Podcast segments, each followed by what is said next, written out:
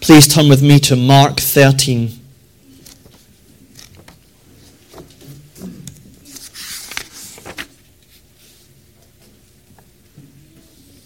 Mark 13.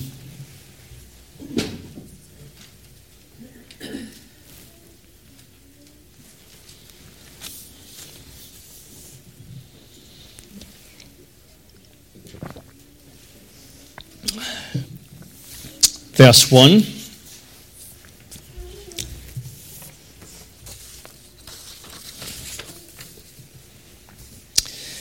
And as he went out of the temple, one of his disciples saith unto him, Master, see what manner of stones and what buildings are here.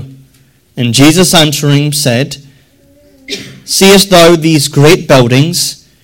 There shall not be left one stone upon another that shall not be thrown down. And as he sat upon the Mount of Olives over against the temple, Peter and James and John and Andrew asked him privately, Tell us, when shall these things be?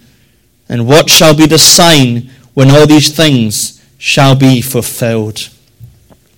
And moving on to verse uh, 28. now learn a parable of the fig tree. When her branch is yet tender and putteth forth leaves, ye know that summer is near. So ye in like manner, when ye shall see these things come to pass, know that it is nigh, even at the doors. Verily I say unto you, that this generation shall not pass till all these things be done. Heaven and earth shall pass away, but my words shall not pass away. Amen. The Lord bless the reading of his holy word. We are studying the Gospel according to Mark, and the present place we are in is the Olivet Discourse in chapter 13. It has been six weeks since we have been in this chapter, and therefore a brief review would be helpful for us all. In verses 1 to 4, Jesus Christ has promised that the temple, not one stone, will be left standing. And so the disciples ask the time, when, and the significance, the sign of these things. So, when and how shall we know these things will come to be? Then in verses 5 to 13, Jesus Christ teaches that tribulation will exist until the end of time. And the end will not come until the universal spread of the gospel in all nations. Then in verses 14 to 23, he reveals the sign of the destruction of the temple. The abomination of desolation, Luke tells us, is the Roman Gentile army coming in to defile the holy place. And this was, of course, fulfilled in AD 70 when the Romans entered Jerusalem and destroyed and defiled city and temple. Then in verses 24 to 27, Jesus Christ predicts the public, visible second coming. When he comes, it will be the end of all things with the conflagration of everything. That's the burning up of heaven and earth. And there will be a new heavens and a new earth. The nations will tremble because they will face judgment, and the elect will be gathered by angels as we go to be with Christ in heaven forever and ever. But now, from verse 28 to the end, Jesus Christ leaves the signs of these events and turns to the timing of the events. We know this because the word when is used throughout. For example, verse 28 and 29. We are to know, it says here, um, sorry, now learn a parable of the fig tree when her branch is yet tender. In verse 29. So in like manner, when ye shall see these things come to pass. And then verse 32 to 33, when will this happen? But of that day and that hour knows no man. And verse 33, take ye heed, watch and pray, for ye know not when the time is. So, verse 28 to the end of the chapter is not dealing with the signs of these events, but the when of these events, the timing of these events. Today, we will focus on the first section, 28 to 31. And then next week, Lord willing, we will look at verse 32 to 37. So, verse 28 to 39, 31, sorry, when will these things be? In this section, we understand three things. One, the parable of the fig tree. Two, the promise to this generation. And three, the certainty of Christ's word. So, first of all, then, the parable of the fig tree. Now, learn a parable of the fig tree. Jesus Christ is no longer predicting the sign of events. He now wants to teach a lesson to his disciples. And this word learn here is important. Learn. It is the same word for disciple. It's in the imperative mood, so it's a command that is to be obeyed. Learning in the Bible does not merely mean listen to teaching, agree with the teaching, and then move on with your life. Learning in the Bible means actively engage your mind so that you understand the message and then make that message practical in your life as you obey Christ's teaching. That's what the Greek word includes. Not just agreeing with the mind, but applying it to your entire life. And this is why the Bible teaches true believers are disciples. Men, women, and children who by faith hear and read the Word of God, put every mental effort to understanding it, obeying every command, and seeking to apply the Bible to all of life. And we see this in the Great Commission, do we not? Well, the exact same word learn is used. Matthew 28 19. Jesus says, All power and authority is given to me. I'm the king and head. Now go and teach or disciple, same word, all nations. They'll be baptized in the name of the Father and the Son of the Holy Spirit, teaching them to observe or obey all things whatsoever I have commanded you. So, a true disciple, a true believer, is someone who learns, puts every mental effort to understand the Bible and obey whatsoever the Bible says. And so, if we say, I am a Christian, I am a believer, if we hear God's word, if we read God's word and we're not obeying God's word and we're not applying it to our lives, then we're false professors. But if we are applying God's word to our lives, then it's the evidence of being true believers. James chapter 1 is a, a very vivid illustration of this.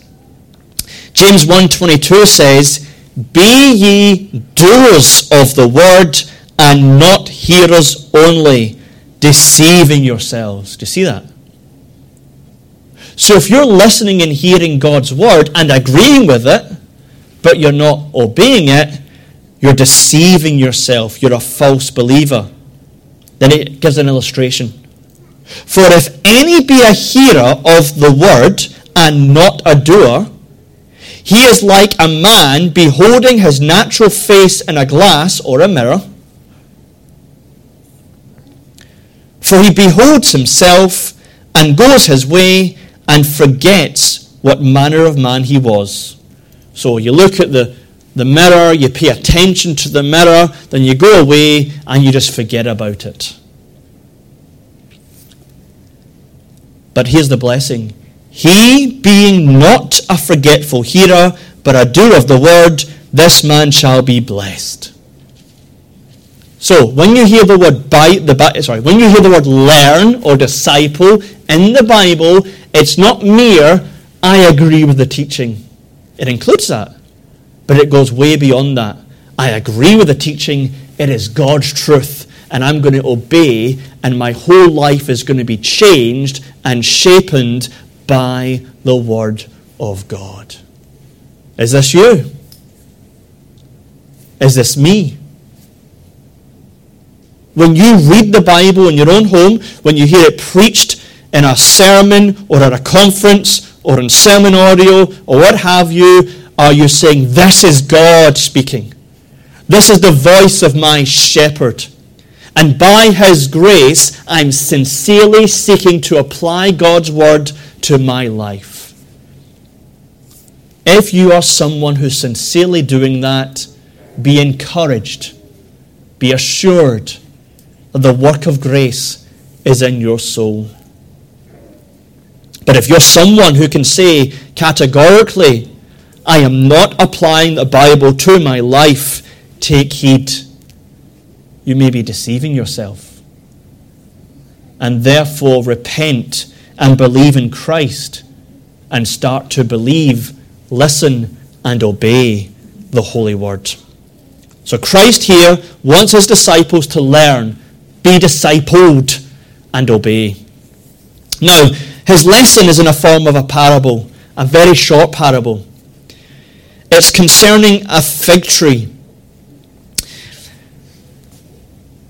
Now, when I was studying this passage, it's interesting how many people just spiritualize the fig tree.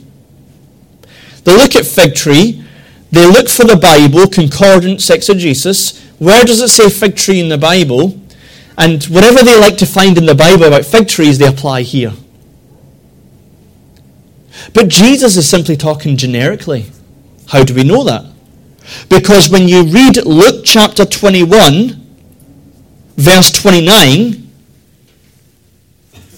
it says, the parable of the fig tree, and like all the trees. So he's only given the fig tree as an example. Like, imagine if I said, Now, let me tell you the story about an orange tree. But it applies to any kind of fruit tree. So don't go looking for deep allegorical spiritualization of the fig tree here. A fig tree, an orange tree, an apple tree, a general fruit tree. You come to a fruit tree, such as a fig tree, and you'll notice that in the spring, something begins to happen. You see, in the winter, all the fruit, all the leaves are off, they're dead. But when the spring comes, the branches become tender and soft. Sap and life starts to reinvigorate the tree. And then leaves begin to sprout. Now, when you see such a tree with soft, tender branches and leaves sprouting, you know something. Summer is coming. Summer is coming. And then in verse uh, 29, he applies the parable. So ye in like manner, when ye shall see these things come to pass, know that it is nigh, even at the doors. So, as a fig tree's tender branches and leaves are a sign that summer is coming, So when you see all these things, it is a sign of confidence and assurance something is coming. Now, before we look at all these things, I simply want to look at what is coming.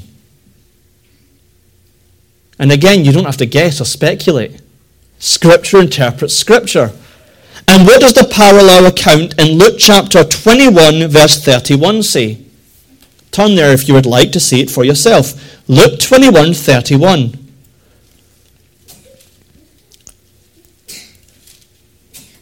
So likewise ye, when ye see these things come to pass, know ye that the kingdom of God is nigh at hand. So we don't have to guess. So just as the fig trees having soft branches and leaves sprouting is the sign and confidence summer is coming, so when you see all these things, you know with assurance that the kingdom of God is coming. The kingdom of God is the uh, rule and reign of Jesus Christ. But when you see the kingdom of God in the New Testament, you cannot see kingdom of God and say it means the same things everywhere. It has different angles, different perspectives. For example, in John chapter 3, the kingdom of God is invisible. It is simply speaking of those who are regenerate. Except ye be born again, ye cannot enter the kingdom of God. So it's a spiritual kingdom that's invisible that you only experience through the new birth. But that's different to Matthew 13 and Matthew 25. It's a visible kingdom mixed with believers and unbelievers. In Matthew 13, this kingdom has wheats and tares. In Matthew 25, it has wise and foolish virgins. It has slothful and um, hard-working servants. It has sheep and it has goats. So it's mixed. Or sometimes the kingdom of God is here and now. Mark 1:15, repent and believe the gospel. Why? Because the time is fulfilled and the kingdom of God is near. But sometimes the kingdom of God is future and the consummation. Matthew 25 again, where on the day of judgment, heaven is described by Jesus Christ as, Come ye blessed of my Father, enter into the kingdom. That's the eternal heavenly kingdom. So you can't come to a phrase like kingdom of God and say it means the same things at all times. It has different aspects and different angles. So, how do you know what part of the kingdom of God is happening here? Context. Always read context. And in Luke's context, is there anything else drawing nigh? And if you look at verse 28, something else is drawing nigh. Your redemption is drawing nigh. And we looked at that a couple of sermons ago. This redemption is not the redemption that's on the cross, but it's the redemption in the future. And in Romans chapter 8, that redemption is the redemption of your bodies, the resurrection of the dead. And so the kingdom of God here is the future final state of the kingdom of God, what we call the kingdom of glory when Christ returns, where in the second coming the dead shall rise, his elect will be with him body and soul forever and ever in the eschatological kingdom, where they'll, uh, they'll be placed in the Father's mansions and be with Christ forever and ever and ever. And so when you see these things, it's the sign of assurance and confidence that the kingdom of God in its final state will come. But there's a word here that many people get tripped up over near. Near. Well, the parable itself says, You know that summer is near. Then, verse 29 So ye in like manner, when ye shall see these things shall come to pass, know that it, that's the kingdom of God, is near, even at the doors. And people interpret near or nigh or approaching in the Bible meaning immediately or at any time, at any moment. And then there's two extremes applying this. Extreme number one is the full preterist, who says that everything was fulfilled in AD 70. That's wrong. But then you have the futurist or the premill who believe that Jesus Christ can literally come at any time, at any moment. And both are wrong. Because near, nigh, approaching in the Bible doesn't mean that. It doesn't mean immediately. It means something that's expected. It means something that's certain. It means something that is so expected you must be watchful and alert. That's what the word nigh or near means in the New Testament. Let me prove that to you. Hebrews chapter 10, verse 25, speaking of the day of judgment. You see the day nigh, near, approaching. That was 2,000 years ago. Then, verse 37 For yet a little while he that shall come will come and will not tarry. The Bible would not make any sense whatsoever if this word near, nigh, approaching ever meant extremely soon. It simply means expectant and certain. Or Revelation 22, verse 10, when it's speaking of the second coming, for the time is at hand. Same word, nigh, near, approaching. Well, that was 2,000 years ago. Because it doesn't mean what people say it means. The Greek word means expectant, certain, be alert and watchful. 1 Peter chapter 4 verse 7 the end of all things is at hand. Same Greek word. Near, nigh, approaching. That was 2,000 years ago. It doesn't mean what people think it means. The Greek means expectant, certain, to be alert. Hence it says, therefore, be sober and watchful unto prayer. Romans 13:11 Knowing the time that now is high time to awake out of sleep, for now is our salvation nearer than when we believed. That gets to the idea of how we should interpret it. It's so true, it's so expected, it's so certain. It's nearer now than it ever was before. Therefore, expect, it's certain, be alert, be watchful. James chapter 5, verse 9, because it uses the word here, it is nigh, even at the door. Oh, it's at the door, it's knocking. Therefore, Christ can come at any time. James 5, 9. Grudge not one another against one another. So don't hold grudges against each other, brethren, lest ye be condemned by God.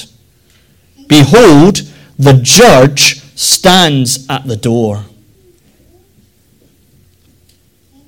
But judgment hasn't come yet. James is saying, brothers and sisters, get along, forgive one another, don't hold grudges, or you'll be condemned by God. The judge is at the door. It's certain. Expect God to judge. Be watchful, be alert, therefore forgive one another.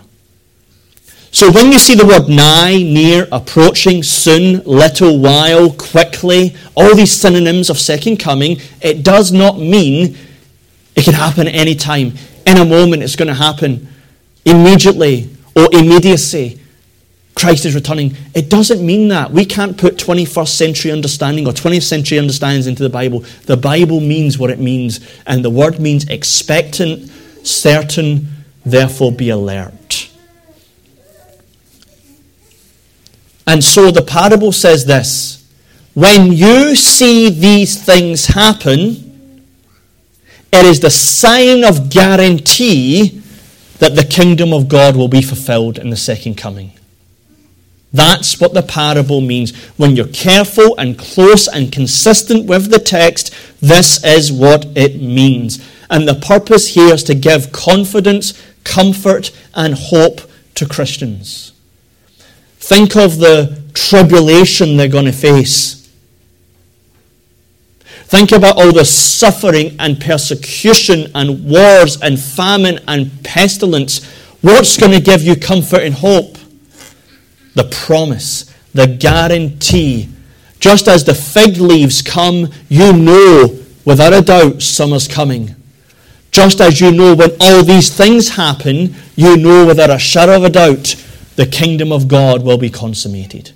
So it's a word of comfort and hope for the people of God. We'll apply this at the end. But what does it mean, all these things? All these things are the sign of summer coming. This is where verse 30 comes in. Verily, I say unto you, this generation shall not pass till all these things be done. This is the number one most controversial verse in this entire chapter.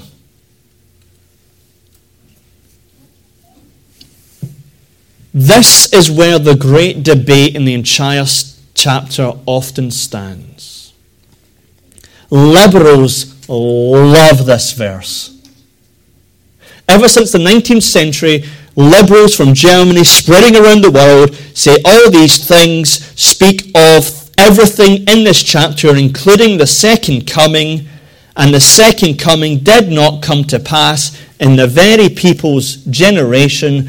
Therefore, Jesus and the Bible are false. But what about the response from true Bible believing Christians where there's no uniformity here? And your understanding of this verse is not down to your school of interpretation. Historicists disagree with historicists. Partial preterists disagree with partial preterists. And futurists disagree with futurists. So your school of discipline of how you interpret this chapter does not determine how you interpret this verse. There's different viewpoints in each school of interpretation. That's why it is so controversial. And the controversy just simply comes with what does all these things mean? And what does generation mean? So let us answer that. What does all these things mean? And what does generation mean? First of all, then, all these things. Some people say all means all. Therefore, everything in this chapter the destruction of the temple, the coming of the Lord, and the end of the age all these things. Other people think all these things is determined by context and refers only to the destruction of the temple and excludes the coming and the end of the age. I believe if you have a close, careful, consistent interpretation, the latter is correct. All these things means all the things concerning the destruction of the city and temple, and does not refer to the coming or the end of the age. Let me prove that to you in three ways. First of all, all does not mean all all the time. Now, when have you heard that phrase before? You've heard that phrase before whenever you've heard Calvinistic versus Arminian debates. Where Arminians insert all means all all the time, and you go to a text and it says all, therefore Jesus Christ died for all people, every single individual. And the Calvinist says, You're not interpreting your Bible correct. All's determined by context. All does not mean all all the time. It's amazing how many Calvinistic futurists and partial preterists completely ignore that here. But we must be consistent. All is determined by context. And when you read the context, all these things is a technical term for the destruction of the city and temple. You see that somewhat clear in Mark, but extremely clear in Matthew. Let's look at Mark first of all, since we're in this chapter. Look at the verse 7 and verse 13. It's not speaking about all things, it's speaking about the end. When you shall hear the end the hear of the wars and rumours of wars. Be not troubled, for such things must needs be, but the end shall not be yet. So the end. And verse 13 is the same thing, is speaking of the end. But when it talks about the destruction of the temple, it never uses the word end or coming. It always uses the word all things. For example, verse 23. But take heed, behold, I have foretold you all things. And you look at what's that context? It's the abomination of desolation, verse 14 and following, destruction of the temple and city. All things. In verse 26, when it's speaking of the second coming, it speaks of coming, coming in the clouds of great glory and power. and never says all things. And so when you come to verses 28 to 31, all these things is not speaking about end and it's not speaking about coming, it's speaking about the destruction of the temple and the city. But as I said, where Mark is somewhat clear, Matthew's crystal. Turn with me to Matthew 23. That's the background to 24. Matthew 23.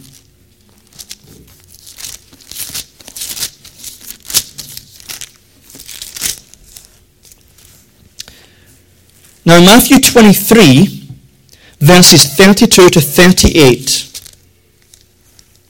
it's speaking of the judgment of Israel. Fill ye up the measure of your fathers. Serpents, ye generation of vipers, how can you escape the damnation of hell? Wherefore, behold, I send you prophets, wise men, you crucified them. So on and so forth. Then, verse 36 all these things shall come upon this generation. See that language there? Nothing about coming, nothing about end, the destruction of the city. And the temple comes in verse 38 Behold, your house is left unto you desolate. Now, Matthew 24, verses 1 to 2.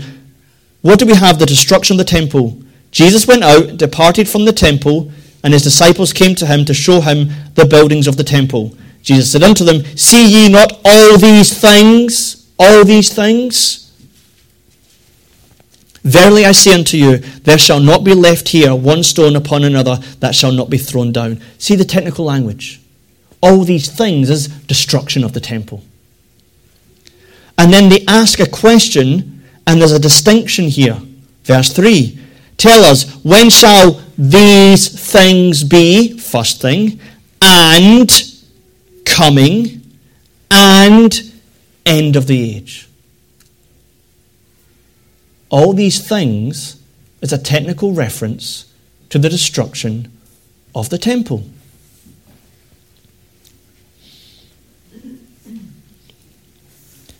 And then when you go to verse 33 and verse 34, It's the same language as Mark, but just read it just for uh, just to press it home. So likewise, ye, when ye shall see all these things, know that it is near, even at the doors. Verily I say unto you, this generation shall not pass till all these things be fulfilled. All these things is a technical term to the destruction of the temple, excluding coming and end. And third argument is the distinction. In Matthew, since you're already there, look at verse 24, sorry, Matthew 24, verse 6. Look at the distinction. All these things must come to pass, but the end is not yet. There's a difference between all these things and an end. And then turn again to Matthew, sorry, Mark chapter 13. Verse 30 Verily I say unto you, this generation shall not pass away till all these things be done. And then look at the adversative in verse 32. But that day, that's the day of the Lord, the day of the coming. We'll prove that next week. No man knows that day, which is different to all these things which you are to know. And so through this, all these things is not referring to second coming, it's not referring to the end of the age, it's referring exclusively and only to the destruction of the city and the temple. Secondly, what is generation here? Some people say it means the race of the Jews. So the Jewish race will always live. Some say it's the generation in the future just before Christ returns. But the right interpretation is generation who live in the time of Christ. Again, careful, close, consistent interpretation. First of all, the word never means race. The word never means race. In fact, there is another word that does mean race, and when race is being taught in the Bible, it uses that particular word and never this word. Let me give you an example. Mark 7:26 The woman was Greek, a Syrophoenician by race or nation.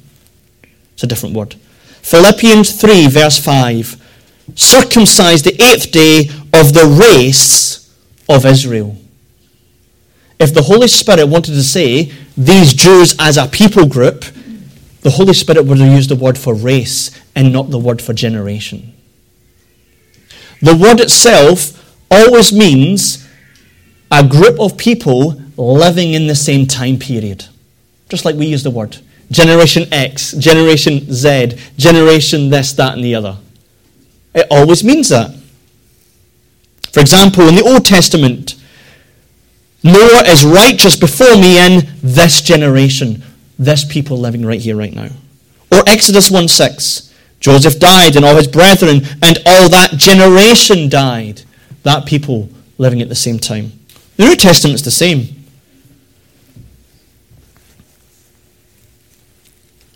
Luke 17:25 but first must he suffer in many things and be rejected of this generation, the people living at this time. Or Mark 8:12, there shall no sign be given unto this generation. You can just look at this word again and again. It means a people who live in the same time period. And when you look at the context of Mark, Matthew, and Luke, it is this very generation in the time of Christ. We already read Matthew chapter 12, verse 36. Verily I say to you, all these things shall come upon this generation. Not a generation in the future when before just before Christ returns, but this very generation who have rejected me. And look at verse 28 to 31 as a whole. Look at the language of ye and you. Verily I say unto you, that this, not that, not to come, this generation shall not pass. So, generation means the people living in the same time period, and it's the same time period of Jesus Christ on earth with his disciples. So, let's put this all together. The fig leaves with tender branches is the sign of assurance that summer is definitely coming. Summer's not come yet. You might have to wait for summer. It might even be four or five months away, but it's the guarantee summer is coming. Likewise, when ye see the destruction of the temple, know it is the sign and confidence that Christ will return in his kingdom of glory and fulfill all your hope. Let me tell you truly, assuredly, this very generation, this is when. It's going to happen this generation. When? All these things, the destruction of the temple and the city will happen when? This generation. Now let's fulfill this, sorry, apply this. The certainty of Christ's word. The first application is that Jesus Christ is our glorious prophet. You remember we read Deuteronomy chapter 18, and it promises a prophet to come, not just like any prophet like Isaiah or Jonah, or, but the prophet who knows God face to face, who reveal the very word of God to everyone. How do you know he's true, though? If he predicts something and it doesn't come to pass, stone him. He's a false prophet. But if he has my words and he predicts, it shall come to pass, and you know he's the true prophet. Christ is speaking AD 33. He is predicting the destruction of the temple within the time period of this generation. What happened in AD 70? Christ's prediction came true. This generation saw all these things the destruction of the temple. And it says to anyone, God the Father to his Son, Behold, hear ye him. This is the true prophet. He is the Son of God. Listen and obey my Son. And so let us glorify and worship Jesus Christ, the Son of God, the perfect prophet who reveals God's will. And here we see the prediction coming to pass. If someone's a futurist, they can't have this application because nothing's been fulfilled yet. It's all future. It's still unknown whether Christ's predictions will be true or not. You might believe they are, but it hasn't come to pass yet. You have to wait and see. But if you're a historicist, then you believe it has happened. If you're a partial preterist, you believe the coming and the end has already happened. And that's wrong. But if you're a historicist, you can give full glory to Christ that his prediction was true. The larger catechism says in question 43 How does Christ execute the office of a prophet? Christ executeth the office of a prophet in his revealing in the church and to the church in all ages by his Spirit and word, and in divers ways of administration, the whole will of God in all things concerning their edification and salvation. Do you want to be edified? Do you want to be saved? Do you want to know the will of God? Well, here is your prophet, Jesus Christ. So every time you open the Bible, Jesus is speaking to you as your prophet. Every time you're in the house of God, hearing the preaching of the Word, and the preaching of the Word is faithfully expositing the Bible, it is Christ the prophet speaking to you. Therefore, listen, learn, enjoy, be edified, be saved, know the will of your God. Second application assurance. Remember the point of this. Just as the fig tree is bearing leaves, is the assurance of the consummation of the kingdom of God. Therefore, all these things happening is the assurance of the kingdom of God for us. You see, in this world, just as it says, there's going to be persecution, war, famine, suffering. We're personally going to experience that. The world's going to experience that. Imagine you're a Christian right here, right now in Ukraine. Imagine your family's been decimated, your home, your belongings, shelling and mortars and bombing, wars and rumors of war. Where's your comfort? Where's your hope? Where's your anchor? What if doubt sets in? What if the devil tries to attack your faith? Just as I know when the fig trees bear their leaves, summer is coming. So I know in AD 70, this generation experienced all these things. I know without a shadow of a doubt the kingdom of God and its fulfillment is coming. I will experience the day when God the Father will wipe away every tear. I'll experience the day when all my sorrow will be turned into joy. I'll experience the day where death and curse is no more, life and blessing forever and ever. And therefore, because Christ says what he says is true and it happened and is fulfilled, I am guaranteed my hope.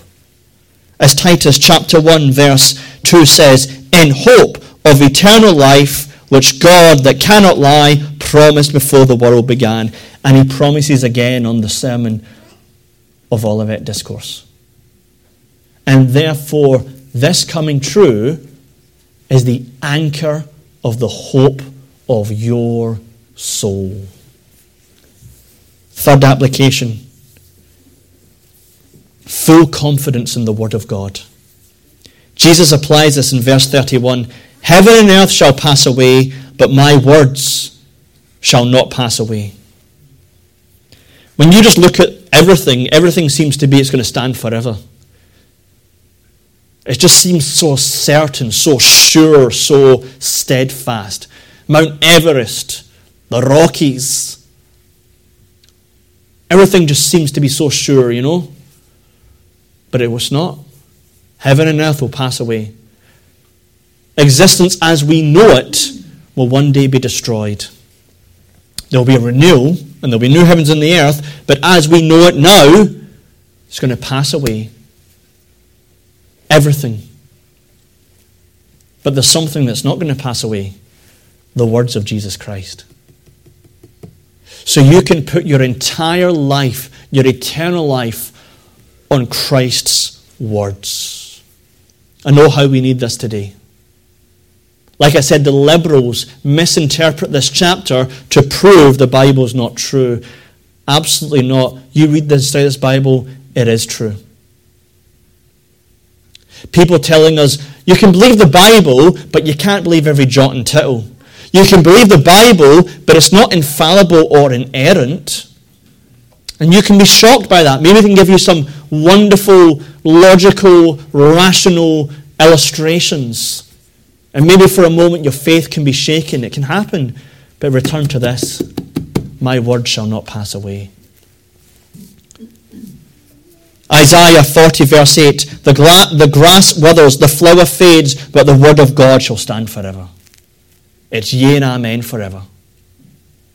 Which means your entire salvation is guaranteed because his word will never pass away. Isaiah 51 6 Lift up your eyes to heavens Look upon the earth beneath, for the heavens shall vanish away like smoke.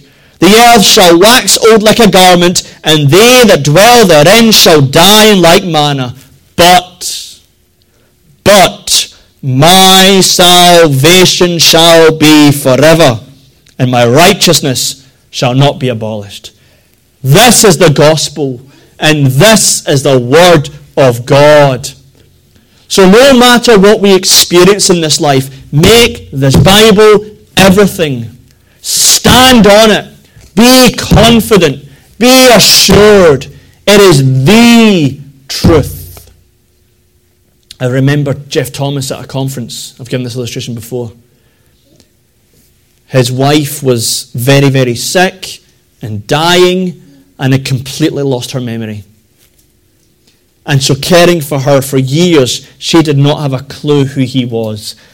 I can't imagine how difficult, I cannot imagine how difficult that is. And he wanted to express how foundational the Bible was. He just took up his Bible and did this. A picture paints a thousand words. Then, in the suffering and tragedy and heartache of that experience, this is what kept him. Because it will not pass away. So put all your hope, all your trust in Jesus Christ and every single jot and tittle of the Holy Bible. Let us pray. Let's stand, please. Father in heaven, Christ is true, His prophecy is true, and His word is true. We pray that every single person in our congregation, from the smallest to the biggest, the youngest to the oldest, we would all believe this with all our heart. Help us to learn as disciples, obeying whatsoever is commanded. Help us to take assurance that Christ's prediction was fulfilled in AD 70 and give us the confidence that summer is near. The kingdom of God is coming. The fulfillment of all things is guaranteed, and therefore we live in the light thereof. Fill us with this hope, we pray. Amen.